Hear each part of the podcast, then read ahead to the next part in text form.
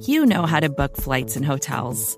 All you're missing is a tool to help you plan that unbelievable travel experience. That's why you need Viator. Book guided tours, excursions, and more in one place. There are over 300,000 travel experiences to choose from, so you can find something for everyone. And Viator offers free cancellation and 24 7 customer support for worry free travel. Download the Viator app now and use code Viator10 for 10% off your first booking in the app. Find travel experiences for you. Do more with Viator.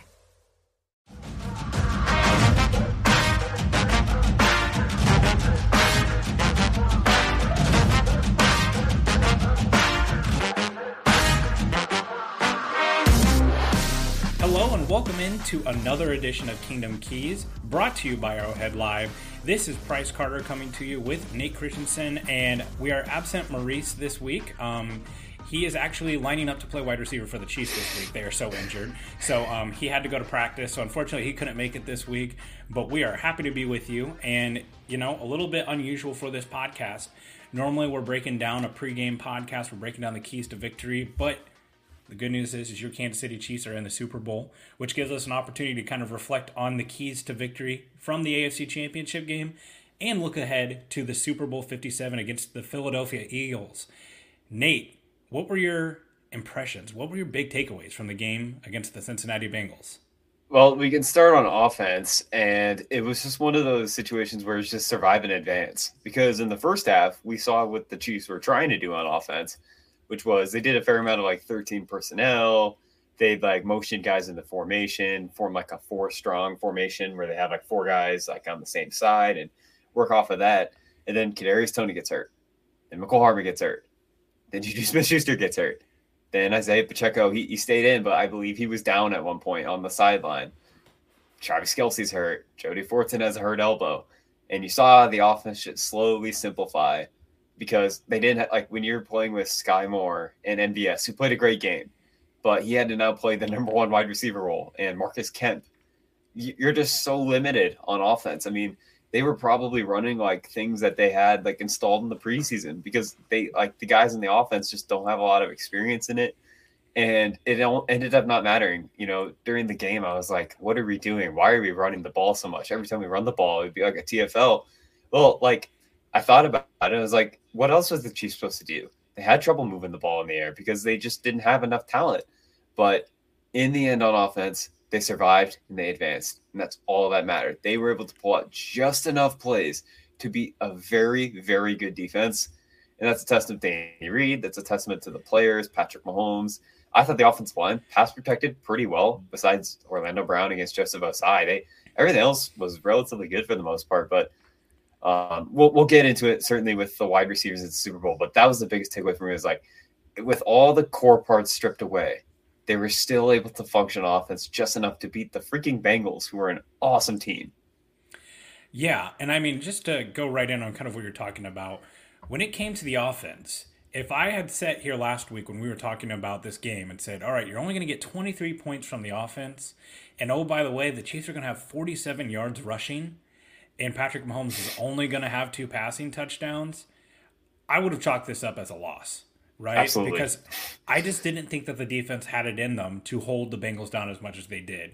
And to the Bengals' credit, I think they came out and executed the game plan that they wanted to. Mm-hmm. They completely choked out the Chiefs' run offense. That was non existent. And that was something that we had highlighted. You had a great poll last week where you talked about how well the Chiefs run under center versus out of shotgun. That was something that was still in play for the Chiefs. They still run some of that, but not much, not nearly as much. And either way, the Chiefs' run game was just shut down. It was ineffective. Mm-hmm. And then pretty much a lot of the passing game, like we mentioned, was a pretty much a first half product. They obviously had the big drive in the second half, but there for a while, we were all feeling deja vu. It all felt like so familiar, right? The Chiefs come out strong, waste opportunities in the first half, and the second half comes and the defense and starts to choke up on the Chiefs again. And then the injuries, it just all kind of piled up on each other. And I mean, one of my opinions is this game was a play or two away from being a blowout again. It was headed that way. I agree. Right? I agree. Like, yeah. Kadarius Toney catches that ball. Now that was a hard catch. I'm not going to call it a drop, but if he catches that pass, mm-hmm. and then you know they don't get the hold on the Andrew Wylie with the Isaiah Pacheco run, you're up 14 nothing real fast and set at six nothing. and I don't know about you, sitting and watching that game, watching all the Chiefs games I've watched against the Bengals, I can't even enjoy a six nothing lead because I'm like, nope, nope. Yes. They've got to they've got to convert these. I'm not gonna, you know, they're the cockroaches. Like you're not gonna let. I'm not gonna say the Bengals are dead until there are zero seconds left on the clock. But to to the credit of, and I mean, people don't get it right. Like Tom Brady retired today, and my dad called me and he's like so what's the deal with the Chiefs? They're going to the Super Bowl. Tell me about them. My dad's not a huge Chiefs fan. and he's like, Well, I heard that there was a deal with the refs. And I was like, Dad, what did you and I used to do and when we watched Tom Brady with the Patriots? And he's like, complain about the refs. And I was like, the Chiefs have Tom Brady now, okay? Like people are always going to complain about the refs. We can sit here and talk about plays being made or not being made and what was called and not being called. But on one ankle, with none of the none of the game plan that they had really installed at their grasp in the second quarter, Patrick Mahomes was just better. And quite frankly, I think the difference in this game between him and Joe Burrow wasn't necessarily the big passes or the flashy plays that they made. It was the mistakes that Patrick Mahomes didn't make that Joe Burrow yes. did make. And you know, we were talking. You were talking a little bit about Joseph Ossai and how Orlando Brown struggled with him a little bit. I think some of the best plays that Patrick Mahomes made in this game was eating the ball and taking a couple of sacks. Mm-hmm. Um, his mobility obviously wasn't as good as it, we had wanted it to be, or as it has been in the past. He might have been able to escape those, but in in some ways, it might have been a blessing in disguise for him to just play super super conservative and eat the ball at times. And I thought this was the best the Chiefs have played against drop eight in quite some time. What I know that you just got out of the film room with uh, AP and the other guys on the other show. What did you guys see against the drop eight? Uh, yeah, I, it, second half, um, the Bengals didn't feel the need to do it quite as much because they could just like man up across the board. But kind of like I mentioned, like they would motion like four guys onto like the same side of the formation and then you know run some type of like concept off it. So uh, like they'd have someone run like a vertical route to clear like the cornerback or the safety. They'd have someone kind of run like a 17 yard route, and they'd have kind of two like routes underneath. Um, one kind of over in the middle of the ball and then one in the flat. So they were able to kind of flood zones, which is something they didn't do last year uh, when they played him because that that just wasn't a huge part of their offense at that point. They were able to use motion to get into things, and they gave Mahomes like if you kind of remember the play where MVS kind of runs like the motion in and then back out. What they did was so they had I, I can't remember the receiver who did it. it might have been Marcus Kemp. He runs deep. Then they have Noah Gray and Jerick McKinnon just run straight down like that's checkdowns in the middle of the field. And that like put Mike Hilton in because he was ready to take that away. And then Mahomes like sold the sold that then threw all the way the flat to MVS and let him get 25 yards after that. So it was they just had more answers. They were putting more defenders in conflict this year. And they were basically like, all right, like we won't even like worry about like the backside here. We're just trying to get like an opening and letting our guys make yards and plays after that. And they were able to do that all game. Yeah, you know, I, I don't think it can be said enough how much Marquez Valdes Scantling stepped up in this game. Yes. Because not only did he have the performance that he had, he was the only thing that they had outside of Travis Kelce. Right now, in most games, MVS is option number three or four for the passing offense, and he was option number one or two in this game, and still had the game that he had which was mm-hmm. tremendous. I thought that, that that particular play that you're mentioning, I do remember it, and I I've always thought it was interesting. If you go back and watch some of the stuff MVS did in Green Bay, they used him a little bit more like the Chiefs used Kadarius Toney in Mecole Hardman. He's a little bit more gadgety for them, a bubble screen guy, and then a vertical threat. The Chiefs have not done that with him at all, and I I wonder if that play was a play that they had designed for MVS originally, or maybe that was supposed to be Toney, or maybe that was supposed to be Hardman. Not entirely sure, but that I do remember that play sticking out to me a lot. Um, and I also want to give credit to Isaiah Pacheco in this game. Um, this was a career high in receiving yards for him, and for the Chiefs running backs most of the year, they've had a little bit of a tell. If Pacheco's in the backfield, they're probably running the ball or it's play action. He doesn't do a lot of pass blocking. If they're in the shotgun, it's probably Jerick McKinnon catching a pass or pass blocking. Pacheco stepped up and had some really great run or yards after the catch here in this mm-hmm. game as mm-hmm. well, especially after contact. There was two or three plays where it looked like he was stopped and then got another seven or eight yards. In this game, every single yard counted. Yes. So his his tough running was very very crucial in this game. Um, flipping over to the other side of the ball, um, to me this was Steve Spagnuolo's masterpiece. Um, Absolutely, Spags. You know I I brought up some old tweets and old stories that I had earlier in this year about people who were ready to fire Spags after the uh, previous Cincinnati game. But Steve Spagnuolo is such a great big game coordinator, and he was really in his bag. More specifically, uh, something that I saw pulled. This was the lowest blitz percentage that the Chiefs have had all season with Steve Spagnuolo and credit him for seeing what he had on the field. He quickly saw in the first, you know, the Chiefs held the Bengals to zero yards in the first quarter.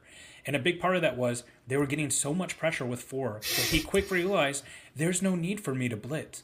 I'm going to drop seven, drop eight. I'm going to play the Bengals cards against them, and we're going to put double coverage on the two best players. Now, Tyler Boyd getting injured definitely had an impact on that. I think he could have been the backbreaker for the Chiefs.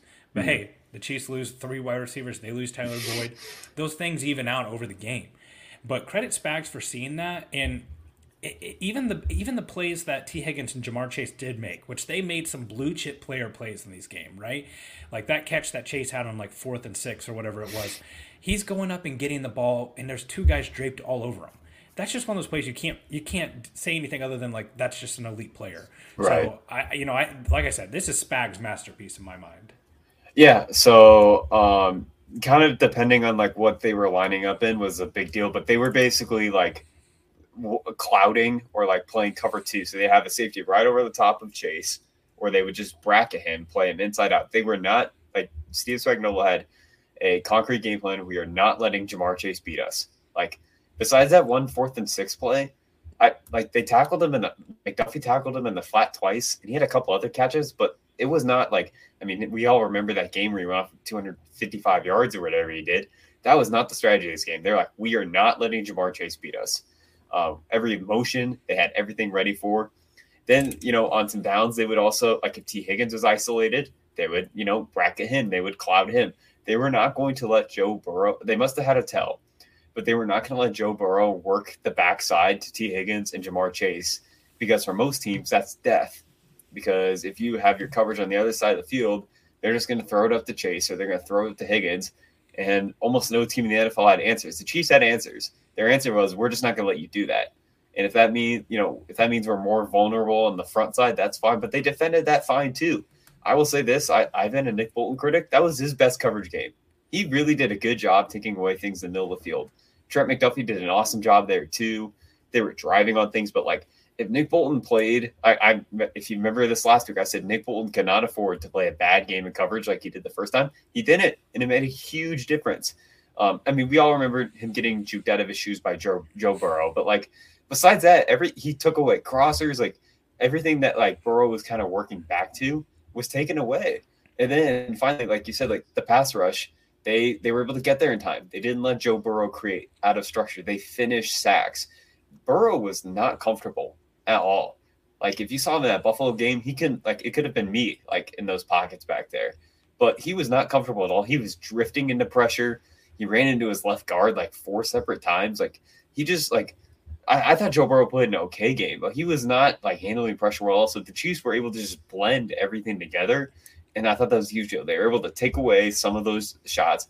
And like you mentioned, at times, yes, Tee Higgins beat you twice down the sidelines. That's gonna happen. He's like a top 10 receiver in the league. Like that that that's just going to happen. But overall, they made Cincinnati work every single possession. And that ultimately like, how many times did Joe Burrow dirt the football? Like yeah. four or five times. That was just him giving up because he was like, he was like, we're, we're wrong. We have the wrong answer here. So, yeah, over the course of the game, they had a couple just key conversions, but the Chiefs made it hard, and that's all you can ask for as the lead offenses. And you know, I know we're talking about the defense right now, but I think that's you know, we talked about QB one, QB two, Patrick Mahomes, Joe Burrow. I think that's the difference between him and Joe Burrow. Joe Burrow is mm-hmm. an elite on schedule passer off yes. schedule, it's not it's not there. And Patrick Mahomes off schedule is still able to generate so much, and I and I do think that that's the big difference between them. But uh, you know, one player also that definitely deserves their flowers, and this was such a great game for that, right? There were so many Chiefs who have had rough seasons and had a chance to redeem themselves in this game. And uh, Justin Reid was an, a person that I thought played probably one of their best games as a Chief. Mm-hmm. Um, not only did he shut down Tyler Higbee, he also shut down Hayden Hurst and he he played a tremendous game and really has just come on strong here in the back part of the season. Mm-hmm. I thought he did a great job of filling the run. And to your credit, just kind of like we were talking about the Chiefs' defense and the hash marks. Another big factor in the previous games have been the running backs in the flat. Samaje yes. Perine was killed them last game, and Joe Mixon, Samaje Perine combined for 47 yards receiving in this game. Mm-hmm. That's huge. And Hayden Hurst really only got them once or twice. And that play in the end zone that Justin Reid broke up, that was huge. So, mm-hmm. uh, you know, the middle of that defense really came to play, and that's including two of the players that they have who exist in the middle quite a bit with Willie Gay and L'Jarius Sneed both left this game. Yeah. I'm constantly surprised at how physical Trent McDuffie is, given the lack of size concerns that he had coming into the draft. But he's a fantastic tackler, and he's willing to stick his nose in there. And, you know, Bryan Cook had a great game as far as you know, he kind of had his ups and his downs, but tipping that pass was definitely his best play of the game. And I thought Joshua Williams really came, really came on strong off the bench. Like, mm-hmm. you know, there was kind of that weird thing in the beginning of the season where Watson was the starter and they kind of went back to Williams and now back to, you know, it, it kind of bounced back and forth. But I really think the best thing that Spags and Brett Veach did differently this year than they've done in the past is they started playing those rookies week one, day one. Mm-hmm. And all those guys were ready to go in this game. Charvarius Ward, if you remember back in 2018, they stuck they started playing him really late in the season in that game in Seattle against Russell Wilson. He was still basically a rookie going into the playoffs. Mm-hmm. They did not have rookies on the field last night. I know in name they did, but in snap count they did not. That was their, you know, right. like their 18th game of the season, 19th game of the season. So, um, just a lot of credit to them, and I think like we can definitively say like Chris Jones Hall of Fame game. Oh yeah, I, yeah. I you know I Hall of Fame case is pretty tough for a defensive tackle, but with his sacks and everything, definitely Ring of Honor. Like he's going to the Ring of Honor for sure. Okay, yeah. And this was the game because again, going back to being the marked man, the the definition of a blue chip player is someone that you can game plan for all week. And oh yeah, the Bengals touched a little sign every time that said, "Did you get a hand on Kelce?" Well, guess what? He still got like 87 yards, and he still mm-hmm. got a touchdown. And everyone said four hands on Chris Jones every snap. And guess what? Two sacks. Being able to be that game wrecker, that player that everyone knows in the stadium you have to defend against or protect against, and you still can't do it is what makes him Chris Jones and what makes him one of the best players in the NFL this year. It was his magnum opus. Like oh, it was absolutely. it was probably the best game he's ever played as a chief. I mean, he was just consistent. Eh, yes, backup offensive lineman, but it's not like it wasn't that last year when we played the Bengals. Like, and he just was wrecking stuff. They had like they were trying to double him. They were trying to put four hands on him, and it did not matter. That you know he obviously got that one sack to end the game at defensive end, but he could have had three or four sacks in the interior. I tweeted out earlier in the week like Bengals, uh, not Bengals fans, because Bengals fans are obviously coping, but like NFL fans, we're talking about like this alleged hold, which was not a hold. Watch Chris Jones and Frank Clark; they were held all game long, and I think Chris Jones only drew one holding penalty. Like those two were getting held all game long. But yes, it was Chris Jones's magnum opus. And you might look at the stats back. Well, he only had like seven, eight pressures, but he was just consistently wrecking things. Joe Burrow had no idea how to like mitigate that at all. And like it, it's one of those games that you are going to, I at least will remember for Chris Jones's career. Like when Chris Jones eventually hangs it up or whatever, this will probably be the game I remember the most out of him because he he was the best player on the field, both sides. It like Patrick Mahomes played great. Travis Kelce played great. If they didn't have that Chris Jones performance, they are not in the Super Bowl right now. Absolutely. I want to give a quick shout out to to the Chiefs special teams. We've we've been pretty uh, pretty critical of them on this mm-hmm. podcast from time to time. Rightfully so. They were pretty awful this year. But Harrison Butker is you know just became classic playoff Harrison Butker and has just nailed everything. Tommy Townsend and him have really gotten the hold down much better. One thing that I thought was really cool, if you watch this kind of the slow mo of the kick to win the game, uh, Tommy Townsend's already up hugging Harrison Butker before the kick is even good because he knew he knew that he nailed it, and that's awesome. And then you know even Skyy Moore, right? Like Steven St. John from Sports Radio 810 did a really good interview with him in the locker room after the game, and Skyy Moore said, "I didn't want to be back there anymore. I got to a place where I didn't want to be back there anymore because I thought I was going to drop it. I mean, he basically just had the football edition of the yips, right?" And not only did he make a play, but that game, that that game that he had on the punt return, like gave the Chiefs like 17 points of expected win percentage in a single mm-hmm. play or something ridiculous. Like their chances of going of winning that game went up so much with that big return. So special teams was great because not only did they mitigate risk, they mitigate penalties. There wasn't a whole lot of variance going on there. That's what we've been asking for them, but they made plays when they had the opportunity to. Absolutely. And, you know, people obviously got on Joseph Ossai, which I will say I feel bad for him about it was a bad play, but he really played well the rest of the game. Actually, if I was a Bengals fan, the most mad I would be at is that special teams to give up that like for your punter to punt right in the middle of the field. Yeah, why did like, they not put it out short, of bounds? Well, that and very short hang time. It was a like I don't know what the wind was. I know the wind was kind of bad there, so but that was like eh, and was there a block in the back? Maybe I would just say this: every punt return is block in the back. Like yeah. every single like I don't I don't want to hear that because like if I sat through and watched every single punt, there would be a block in the back at some point.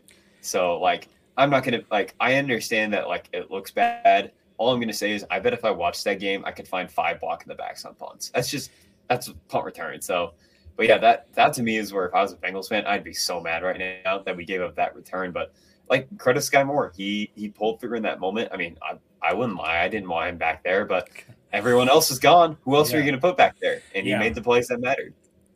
And you know, just kind of going back a year, a lot of people talked about why did the Bills kick the ball through the end zone instead of squibbing it to run out the clock in the AFC divisional round against the Chiefs. Mm-hmm. The Chiefs really executed that end of game series well too. The Bengals did not right. even get close to returning that ball. There was going to be no Miami miracle.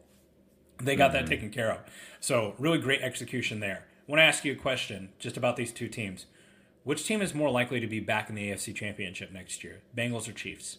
Uh, I'm going to say both. Like, I actually think we're going to get a matchup of this again next year because I, you know, just to talk about the AFC real quick, don't know what Baltimore situation is going to be right now.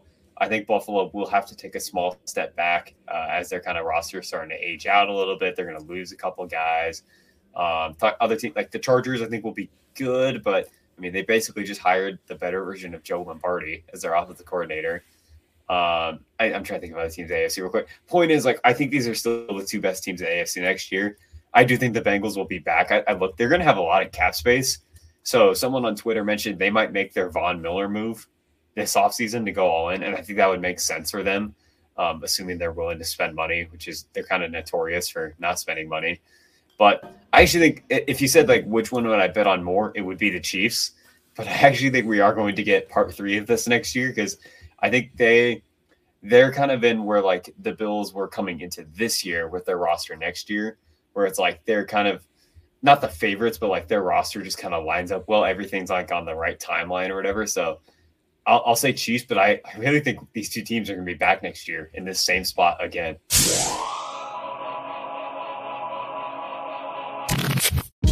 Hey, this is Scott Galloway, author, professor, entrepreneur, and most importantly, host of the Prop G podcast. We got a special series running on right now called The Future of Work, where I answer all your questions on surprise, the future of work.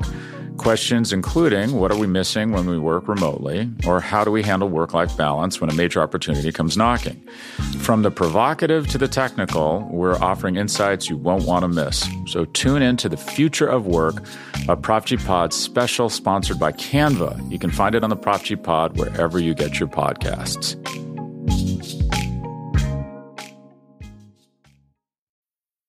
Need mealtime inspiration, it's worth shopping Kroger, where you'll find over 30,000 mouthwatering choices that excite your inner foodie. And no matter what tasty choice you make, you'll enjoy our everyday low prices, plus extra ways to save, like digital coupons worth over $600 each week. You can also save up to $1 off per gallon at the pump with fuel points. More savings and more inspiring flavors make shopping Kroger worth it every time. Kroger, fresh for everyone. Fuel restrictions apply. I'm glad you're the, that opinion. There's kind of I've seen a lot of people on Twitter that have talked about like, oh well, th- this was the Bengals' last good chance. And oh, I, no. I, I don't no. I don't necessarily see that either. There's still got two more cheap years of Joe Burrow left. He will get an mm-hmm. extension this year, but they usually do the fifth year option for that last one, and they kind of mm-hmm. have one more cheap year before it'll really start kicking in. And you know, I, I've seen a couple of mocks that have kind of predicted Tee Higgins might get traded. I don't think they trade Tee Higgins. No. I think I think if anyone, Tyler Boyd might be gone in a couple years because he's on a on a big boy contract already, mm-hmm. or maybe it's Ja'Marr Chase. But there is absolutely a situation in three years where Ja'Marr Chase, Tee Higgins, and uh, Joe Burrow cost one hundred million dollars against the salary cap. Oh yeah, for sure. Absolutely, it's absolutely possible. So mm-hmm. there's going to be some cap casualties there. Their right. defense is propped up quite a bit by free agency. There's mm-hmm. a lot of good players that need to come back on that team. But I'm right there with you. I, I don't necessarily do I think that if I had to pick, I agree with you. I think it'd probably be the Chiefs, only because they have the pedigree. This right. was the year that they weren't supposed to make it. Now, who knows? They might not be playing in Arrowhead. We've loved that narrative Right. for so long, but it might be somewhere else. Heck, who knows? According to the NFL, it might be in um, Studio Azte- Azteca, the freaking uh, stadium in Mexico, because we're doing neutral sites now for conference championships, apparently. But um, you know, I, I I think that the Bengals are absolutely going to be right there again, and mm-hmm. I agree. Like these are the these are the three best quarterbacks. If you're feeling colorful, you could say maybe the Trevor Lawrence takes the next step, or uh, Deshaun, no. Deshaun Watson Yeah. returns to form, or maybe Aaron Rodgers gets traded to some AFC team. But to me, I think it's Burrow, Allen, Herbert, and maybe this is the year that th- you know the Bills get it back together. There was a lot of expectations mm-hmm. put on that team this year. They had a lot happen to them personally this year. I just think it was a lot. They'll get Von Miller back next year. Tre'Davious White will have a full season to recover. I think that they will really prioritize getting another weapon for Allen this year. So I think there's a chance that maybe we're talking about them next year. But I think you know I think it's these three teams duking it out for the conference championship again. I agree. Uh, Baltimore, maybe, but I, I'm I'm still skeptical on what's going to happen there. I mean, who knows who they're going to hire as offensive coordinator? I, I really don't know if Lamar can even finish seasons. I mean, I really, I'm actually like all in on this. Like, I really am worried about Lamar like finishing seasons at this point. I mean, it's been two in a row that he's not been able to get Well, past like week yeah, ten. players usually don't get more healthy. That, Right. that- that's not normally how that goes. And also, again, they are their own worst enemies. They play so well with the roster that they have that's so stacked Mm-hmm. everywhere else. They're not going to be in a position to go get. I mean, maybe this year because of the wide receiver class being a little bit lesser, they can get a Quentin Johnston, a Jordan Mm-hmm. Addison, um, a Jalin Hyatt, maybe, but. They, that's not really like what they need. They need they need a game breaker offensive weapon, and that's not what they have. So yeah, I look forward to them being the spice of the month in September because nobody knows how to you know win a t- game fifty one to ten like the September uh, Baltimore Ravens. But all right, let's move on to our next topic here. So real quick before we kind of shift to the Eagles, I want to ask you just this question about the Chiefs in general. What player or coach has the most to gain from winning Super Bowl 57 for the Chiefs? Whose legacy has the most to gain? Is it Patrick Mahomes getting his second ring? Is it Travis Kelce? Is it Andy Reid? Or is there a player that maybe didn't win a ring originally with the 2019 mm-hmm. team that might gain a lot from winning a ring? I mean, it's hard not to say Andy Reid. I mean, that's just like that's the easy answer. And I mean, this game really is a testament to Andy Reid in general. Uh, how the Andy Reid, like the one thing Andy Reid will always have over Bill Belichick is that his staffs and his model of football was more sustainable across the NFL. And like the Eagles are still very much an Andy Reid organization. Sure, Nick Sirianni wasn't necessarily a guy under Andy Reid directly, but Howie Roseman was there when Andy Reid was the head coach and Jeffrey Lurie was the owner who hired Andy Reid. And I mean, guys on their roster like Jason Kelce and Fletcher Cox and Brandon Graham, all Andy Reid draft picks. So that organization is still very, very much ran like an Andy Reid organization. So, but for Andy, I mean, I don't think there's probably a lot of animosity there. I, I really don't. Like, I don't. They seemed like. I remember they kind of parted ways. It wasn't really being fired. Andy needed a new Yeah. a new opportunity. But I, I think it's Andy. Like if people will remember the fact that when you play your former team, if Andy gets his second ring beating his former team, especially a team as stacked as the Eagles, that's just a huge testament to him.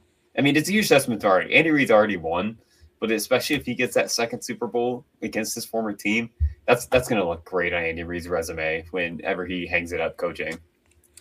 I'll disagree with you a little bit. I think that what Andy Reid has done, because his coaching career is divided up into two franchises, right? And he's got a strong performance with both both franchises. And the great thing about Andy Reid's uh, like coaching history is you've got this whole chunk of it where it's like, okay, well, this is where he didn't have the star quarterback and just went to conference championships and playoffs and was, you know, 12 wins every season. And then here's the part where he got his Super Bowl winning quarterback and he was exponentially better. Yes. Bill Belichick's roster or kind of coaching history goes the opposite way, right? It's like Mm-hmm. this is the giant stack of wins with Tom Brady, then here's everything else. Mm-hmm. I think it's Mahomes that, and honestly, probably quite a few players, Chris Jones, Travis Kelce. I think you know, both those players are probably on the Hall of Fame path, but they lock in a second ring and it's done. But for for me, it's Patrick Mahomes. You go and win the one Super Bowl on your rookie contract against a very good 49ers team in dramatic fashion you're you know you're a Super Bowl winner. You, that puts you in the conversation of just being a great quarterback. Mm-hmm. Then the next one happens. You lose to Tom Brady without four offensive linemen. the whole you know drama that happened Super Bowl week with the Reid family in general. There's a lot of things going on there that you can look at that game and go, it makes sense that they they got their asses kicked in Yeah. that game. This game, and look, we're going to dive into the Eagles here in a second. The Eagles might be the best two through fifty-three roster in the NFL, Absolutely. But you Not even go- close. you can't go lose to Jalen Hurts if you're Patrick Right. Mahomes. I just don't think you can. And I'm going to read a stat here in a second that just talks a little bit about that. But I, I don't think you can go and lose to a guy who got benched for Tua. You know, like I know that that was Alabama and that was a long time ago, but Jalen Hurts and this roster, I think when you start looking at the body of work and everything, I, I think that Patrick Mahomes losing to him would kind of be a real legacy dinger. And I know that we'd look back and say, "Oh, that was a great Eagles team, and Nick mm-hmm. Sirianni is a great coach," but that's not what everyone remembers. Everyone remembers Right. the quarterbacks. You know, I remember the Kurt Warner Ben Roethlisberger Super Bowl when I was growing up, and that being a great Super Bowl. But back then, Ben Roethlisberger, Roethlisberger was more of a game manager, and Kurt Warner was the gunslinger in that game. But you know, like you can't learn, you can't lose to Jalen Hurts. You lock up that mm-hmm. second ring before you're 27. Everything else is gravy as far as Super Bowl goes. It's a real elite club to go to two, win three, than rather than go to three and lose two. Yeah, I mean, think about quarterbacks that only really like. I'm not counting Peyton Manning's second ring. That he was. Yeah, I saw go. something today. He had a That's QBR right. of like.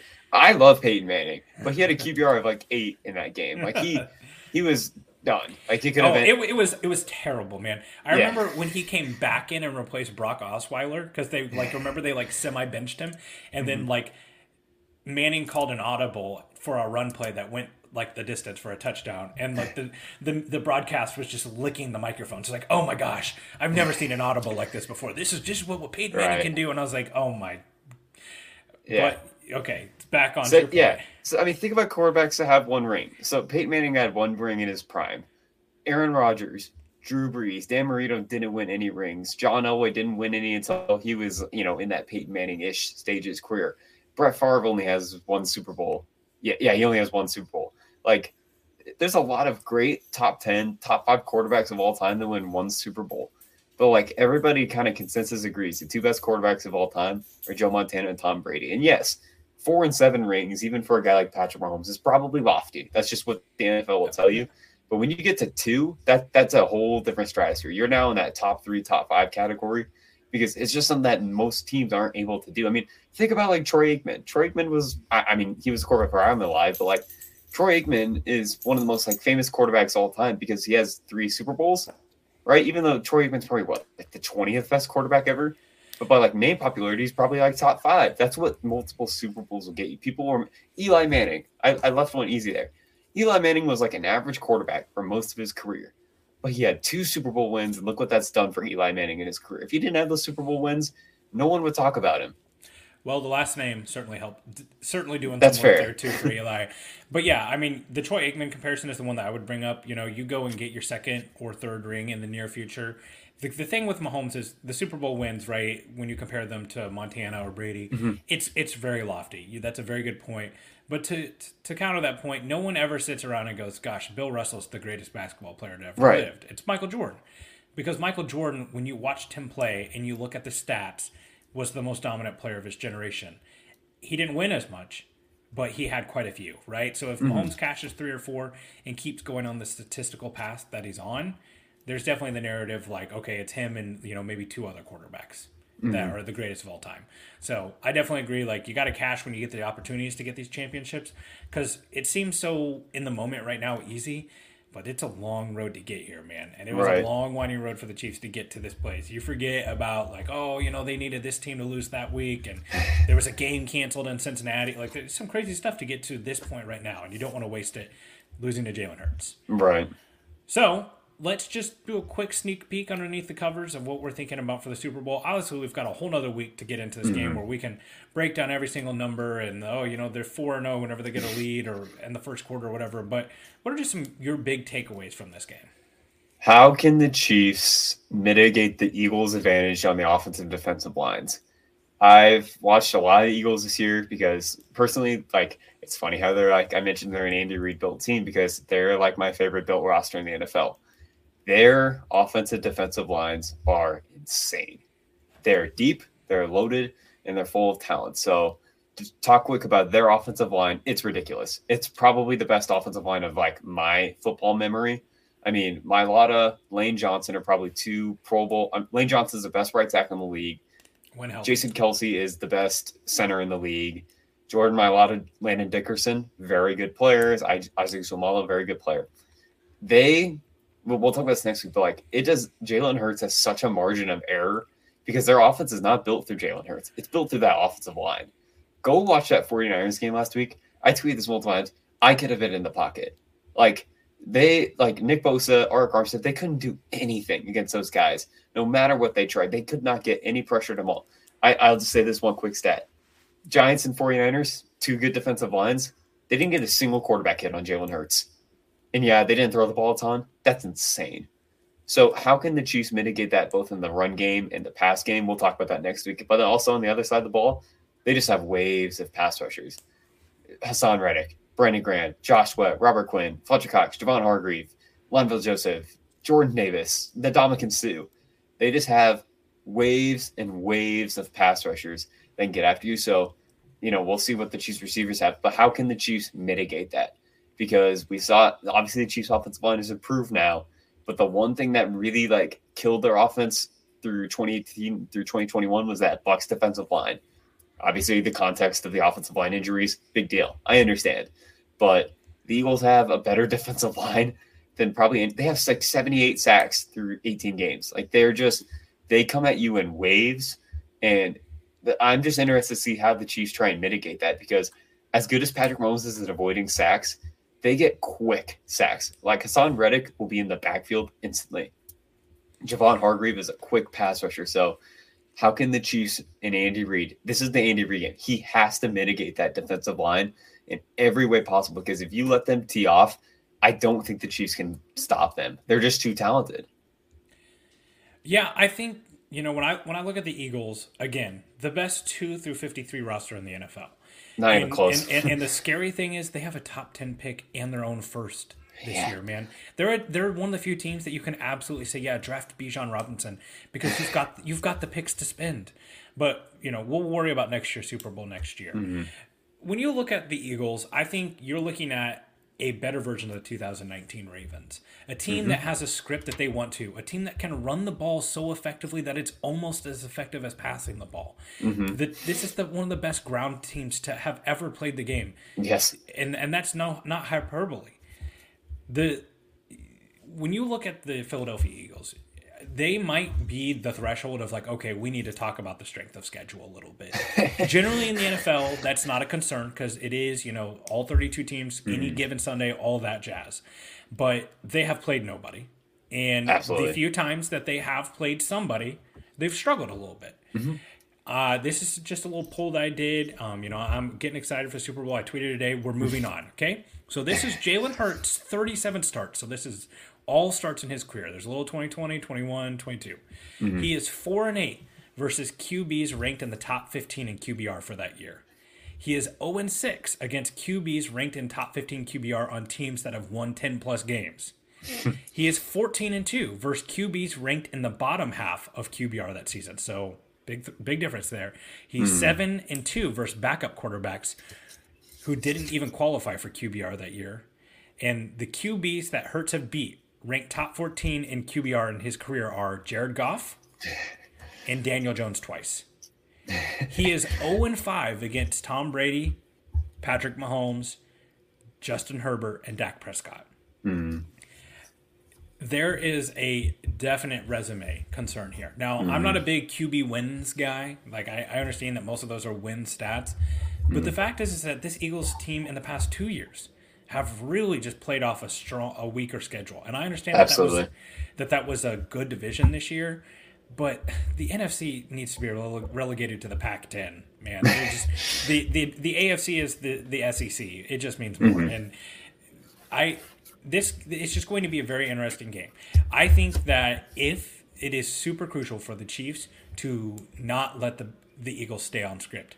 If yes. they go, if they if they get the ball and they go down and score seven, it's going to be tough mm-hmm. right? And and the Eagles might be the best opening script team in the NFL. Mm-hmm. Like I was watching the NFC Championship with my wife, and she doesn't watch a lot of football. And I told her I was like, the Eagles got the ball, they're going to go score. They, mm-hmm. they will go score. And they know that that matters to them. They go for the smart fourth downs. Nick Sirianni mm-hmm. is a very good coach and an aggressive yep. coach. Yep. But I don't think Jalen Hurts is 100% healthy. I yep. do think that the Chiefs just showed that they can control a team with two great wide receivers. Mm-hmm. However, we just talked about the way that they were able to do that is because they basically never blitzed. Mm. If you're not blitzing against this offensive line, you're going to have a hard time. Now you're going to lose.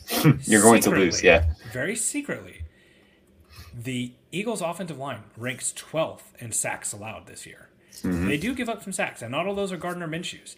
They gave up five sacks against the Cowboys when they played them with Jalen Hurts, and that was mm-hmm. a Cooper Rush game. I do think that if they can slow down the running game and make Jalen Hurts throw the ball to beat them, I do think that there's a path there. Mm-hmm. But I think it's going to take a clean game on the offense for the Chiefs. Absolutely. Yep. Like they, they cannot afford to turn the ball over in this game. And, you know, there's a lot of comparisons to this team, to the 49ers team that they played in 2019 in the Super Bowl. The Chiefs' offense just isn't that explosive. I don't think Jet right. Wasp happens with this current iteration of the offense. They are much yes. more methodical. But you can run on the Eagles a little bit. Mm-hmm. Yeah. And, and I, almost every real offense that the Eagles faced this year, they, they gave up 33 to the mm-hmm. to the Giants, or not to the Giants, to the Packers. They gave up uh, what was it to Dak Prescott? That 40, I think. Yeah, yeah. I mean, anytime they faced a real NFL offense, they've given it up. I don't mm-hmm. think Darius Slay and uh, James Bradberry are as good as the credit that they're getting. I do think that they can be had there. It's going to be really mm-hmm. important for the Chiefs to get the wide receiver corps healthy because I do think this has shootout potential. So it's a you know obviously situational football is a big deal, but the thing I think the Eagles will do is they're going to be like, okay, we are going to limit possessions. We are going to run the ball over and over and over again. And you know what? The Chiefs aren't going to be able to stop it. I mean, no one has, and the Chiefs are not the best run defense in the NFL. They're fine, but they're not great. The Eagles have a lot of problems. But as I always say, with stopping the run against a really good running team, just get one. Just get one stop.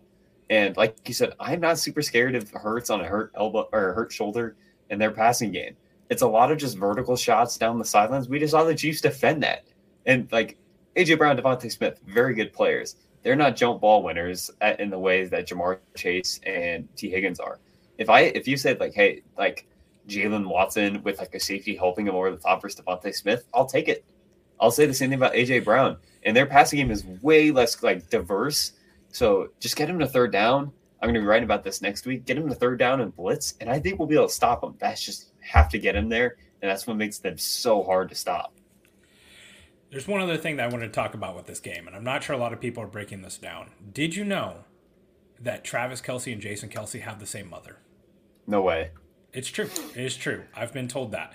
So we're going to cut it short there. We've got a lot more Kingdom Keys coming up next week, all about the Super Bowl. We're very excited to break down this game with you guys. We're very excited that you guys are locked in on Arrowhead Pride this week.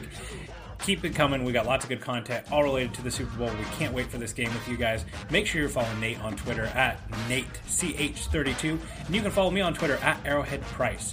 Thanks for listening, guys, and have a great day.